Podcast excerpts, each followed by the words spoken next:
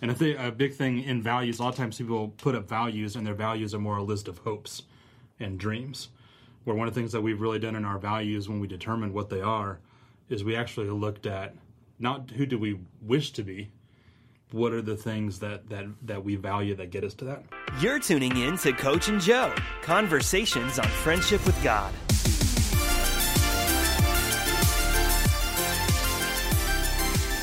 Feel like the, the hard part is I'm I'm coughing on water. so what And do so do? what do you do when you're coughing on water, right? Because the natural thing is you drink water. But if that's what started this, am I going to make it worse? Because now I have, I'm trigger shy. Just go ahead and drink some. It'll help you. I'm just not going to drink. to I'm not, this I be don't the want to try to be funny with it. Can we just go on? Absolutely. You ready? Yeah. I meant that already. Oh, Too late, perfect. Now you ruined it. Oh, I, am sorry. We can edit that part out. Well, welcome to Coach and Joe. I'm here today with Blake Berg, the man, the myth, the legend, who is just choking on water. What do you do? That's a paradox in and of itself. It is. What, do you, what uh, is one supposed to do when water is the thing causing them to choke? It's tough because the tendency is you drink water. but when I'm choking on it, what are you going to do? I feel really underdressed, Joe. Yeah, I think you look good. because I've watched, I've been watching episodes of Coach and Joe, and it's like hats and like chips and T-shirts, and so it feels really low key. And so, in honor of that, I wear a sweatshirt, and you're like buttoned up to the top button. You know, I am. Today was graduation day for our school, though, so I wanted to look nice. I typically don't wear stuff like this. Clothes, clothes. This doesn't feel great to me. I'm definitely like a cotton clothing type of guy, and this is not that. Kind of feels itchy and gross. But hey, guys, welcome to the show. Blake, who are you? Well, Tell wasn't who you are. wasn't expecting that. Assignment wise, at Bridgeway. Assignment wise, Yes. Uh, my name is Blake, and I do duties as a assigned. No, no, my gosh. Will you please tell them what you do at Bridgeway? Uh, I do duties as assigned, and mostly they they involve something with a website or a picture or a graphic or something of content or communications. Um, He's pretty incredible, and he's an artist, which is kind of why he's got the edgy hoodie on. I have some paint on it.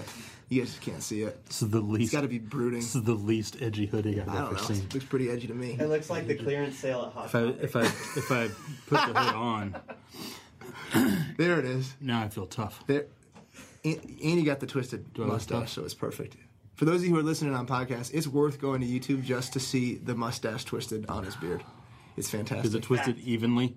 Because It that's the is. worst when like one side's. Well, here's the deal. Mm-hmm. Blake's being very humble because he's a humble person, but he's more than just duties as assigned. Blake is a teacher, and Blake also has an extreme gift of boiling down really complicated things to very simplistic ways of saying them, which is also a teacher's gift. I believe the best teachers make really, really complicated things fairly simple. And one of the things Blake's been tasked at, at Bridgeway with is to help us as a church family make who we are into very simplistic bite-sized pieces, which we call our core values.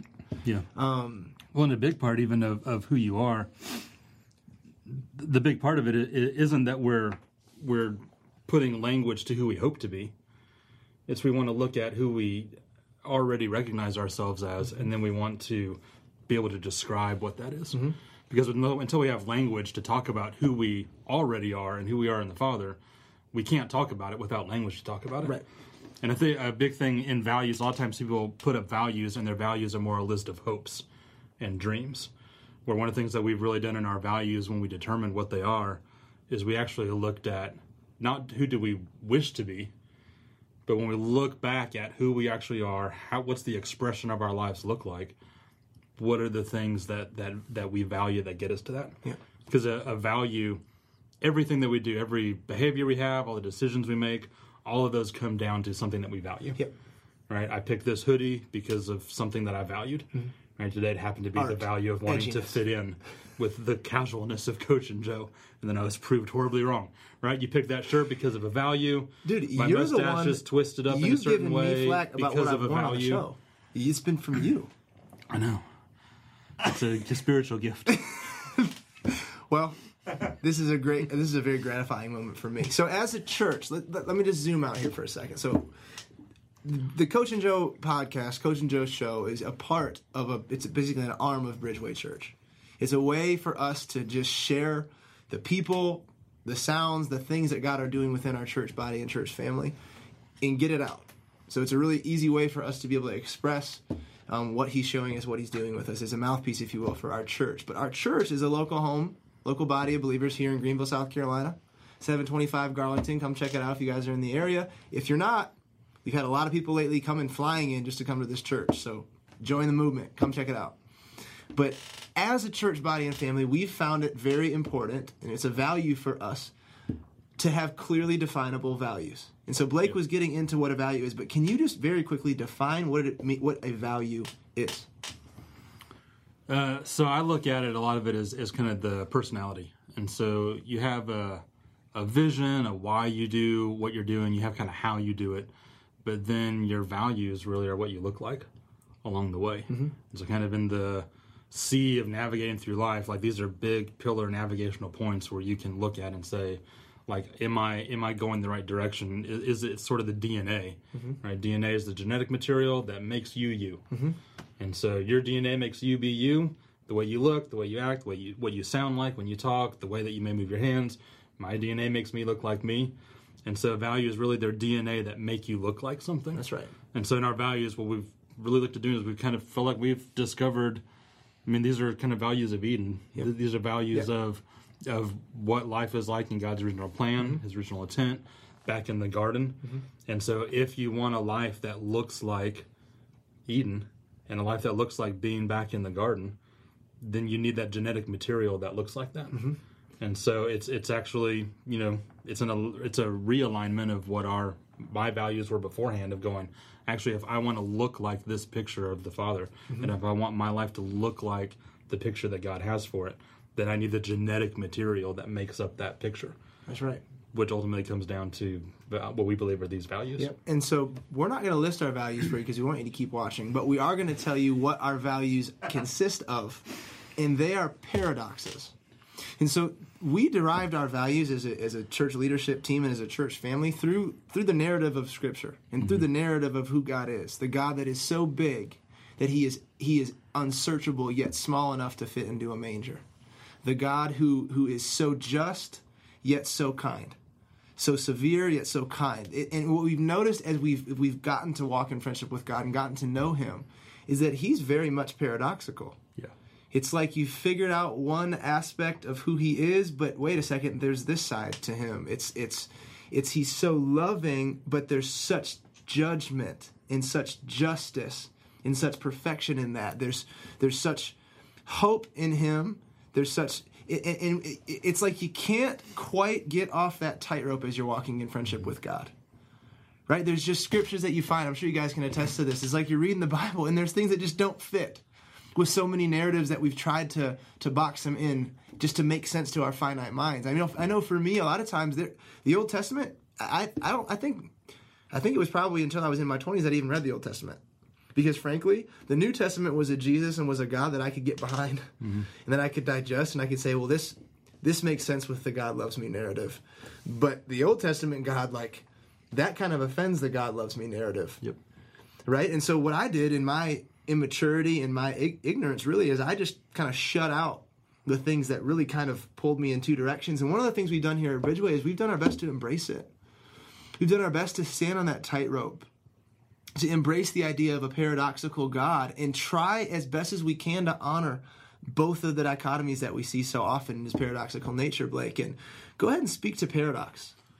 Why do you think? Let me ask you this question: What is it about paradox that you think the the Father wants His church universal, His His His, his global church right now to be able to see about who He is? Yeah, I think a lot of the the value really in embracing these ideas of paradox is that it is actually embracing all of who God is. And so, like you're saying, when we look at Scripture, we see all these different pictures that, when you look at, you go, wait a second,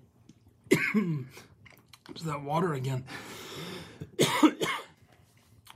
when you look back in Scripture, you see all these different pictures. In your mind, you go, wait a second, like how how are you judging? Right? But then I also read scriptures where you're merciful, Yeah. and so I'm trying to understand you as as a mercy giver but also as a as a judge. Mm-hmm. And in our minds, like that's hard to reconcile those differences, mm-hmm. especially because in our own minds and in our own experiences, we usually do those things poorly in one way or another, or they're done to us poorly. What we have to always remember with the Father is that everything that He does is always good, right, and perfect. And He's the only one in, in the story. God's the only one that always does what's good, right, and perfect. That's right. And so when God judges, He judges in a way that's good, right, and perfect. When God shows mercy, He does it in a way that's good, right, and perfect. When I show mercy, it's probably flawed and broken.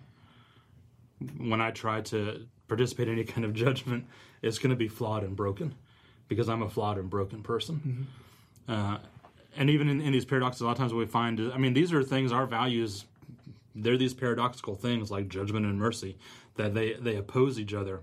And like entire denominations will be formed over choosing one side or the other side, or friendships will be divided over one side or another side, or people will hate each other because of they're choosing one side or another side. And a lot of times, what I've noticed is really rather than you choosing one side or the other side, what you're actually doing is you're repelled by one side or mm-hmm. you're repelled by the other side. Mm-hmm. And so I may I may really latch on to mercy not because I love mercy so much, but because judgment's been shown really poorly in my life. Yep. And it's pushing me away from judgment into mercy. And then what happens because like you're saying it's this tightrope. And so it's this tension that God's inviting us to live into. And it's not a tension that's pushing mm. these sides away. It's a tension that's pulling together the completeness of who of who he is. And so I'm meant I'm meant to view these paradoxical things from the middle of this tension. And when I find myself cozying up to one side or another, now I have a wrong view of one side, but I also have a wrong view of the other too. And so if I'm cozied up to mercy, not only do I have a wrong view of judgment because judgment's supposed to be viewed from a place of tension, mm. now I actually have a wrong view of mercy too, because mercy is also supposed, supposed to be viewed from that place of Come on, tension. come on, Blake. See, and you've said that word tension, tension, tension, tension. Tension is a gift in our lives because it keeps us reliant. And so I love I love the fact that we're at least saying, hey, it's going to be rough. It's going to be difficult to even communicate it. Because let's be really honest. It's way easier to just describe one side of these paradoxes Totally. and just kind of gravitate towards it. So for us, word and spirit, it'd be way easier to just go to the word side Yeah. and just say, hey, we're going to kind of put the Holy Spirit part aside, just focus on the words, the things that we can really, you know, see in the scripture and, and touch. But the problem is, is the closer you get into that word and the more it gets into you, it, it reveals the Spirit. Yeah. And if we're really honest, the more into the Word you truly are, it's it's actually going to route you to Holy Spirit. And very similarly, like if we wanted to be just, you know what, we're going to focus on the gift of the Spirit. We're going to be loose. Just go after Holy Spirit and individual experience. And He's building His church now. And what's He saying now? Rhema, Rhema, Rhema. Logos isn't as important. What'll happen is, is we'll engage with Holy Spirit and He'll testify of the Word. He'll lead us to the person of Jesus that's found in the Scriptures. And the more Spirit we become, the mm-hmm. fuller picture of the Word and Spirit that will be. And you said something really profound about paradoxes that people who think they're really, really one side are actually only a little bit one side. Because the, the truth is, is the more word that you are, the more spirit you'll have to become. Yeah, yeah, especially in word to and spirit, because they're the word is always pointing us to the spirit. The word's teaching us on the ministry of the spirit. The spirit's always pointing back to and revealing the word in our lives. And so to be word, but to say, but to not be spirit in that, is to probably only just be enough word that you're not spirit. because to really be fully into the word, the word's always instructing us on the ministry of the spirit and mm-hmm. highlighting the importance of the spirit. So to be all word is to be spirit. To be all spirit is to be all word. And so, and, and you kind of you hit on this a little bit. A lot of times we like to do this 50-50 picture mm-hmm. of paradox, and it and it becomes this bridge of like, well, I'm going to go hang out on this one camp of paradox for a while, and then I can leave that and come over here and hang out in this other camp. The problem with that is if, if you're doing 50-50, it's only 50% of each one. And so you're missing on, out Blake. on half of what both of us have to offer. So the real power of paradox is actually when you can put aside what you understand as logical and comfortable and normal and say I'm it's going to be okay for two things to occupy the same space at the same time. And that's what we're looking at in our values are two things that seem like they shouldn't be able to occupy the same space at the same time, Yep. but they do that. That's right. And when they do that, and when it's 100% of one and 100% of others, then you start to find uh, that they, they really start to affect your life. That's right. And so here we go. Our first core value that we're going to go through is word and spirit. And so that'll be the next episode that comes up. We're about to enter into a series of episodes that go through our five core values here at Bridgeway Church. Blake will be a part of them. And so tune into the next episode to go into word and spirit with us. Remember, God's found in the paradox, and we're willing to embrace it. So let's journey in it together. In the name of Jesus, amen. Thanks for tuning in to Coach and Joe. Catch more episodes on YouTube and podcast. To take a deeper look at friendship with God, check out coachandjoe.com.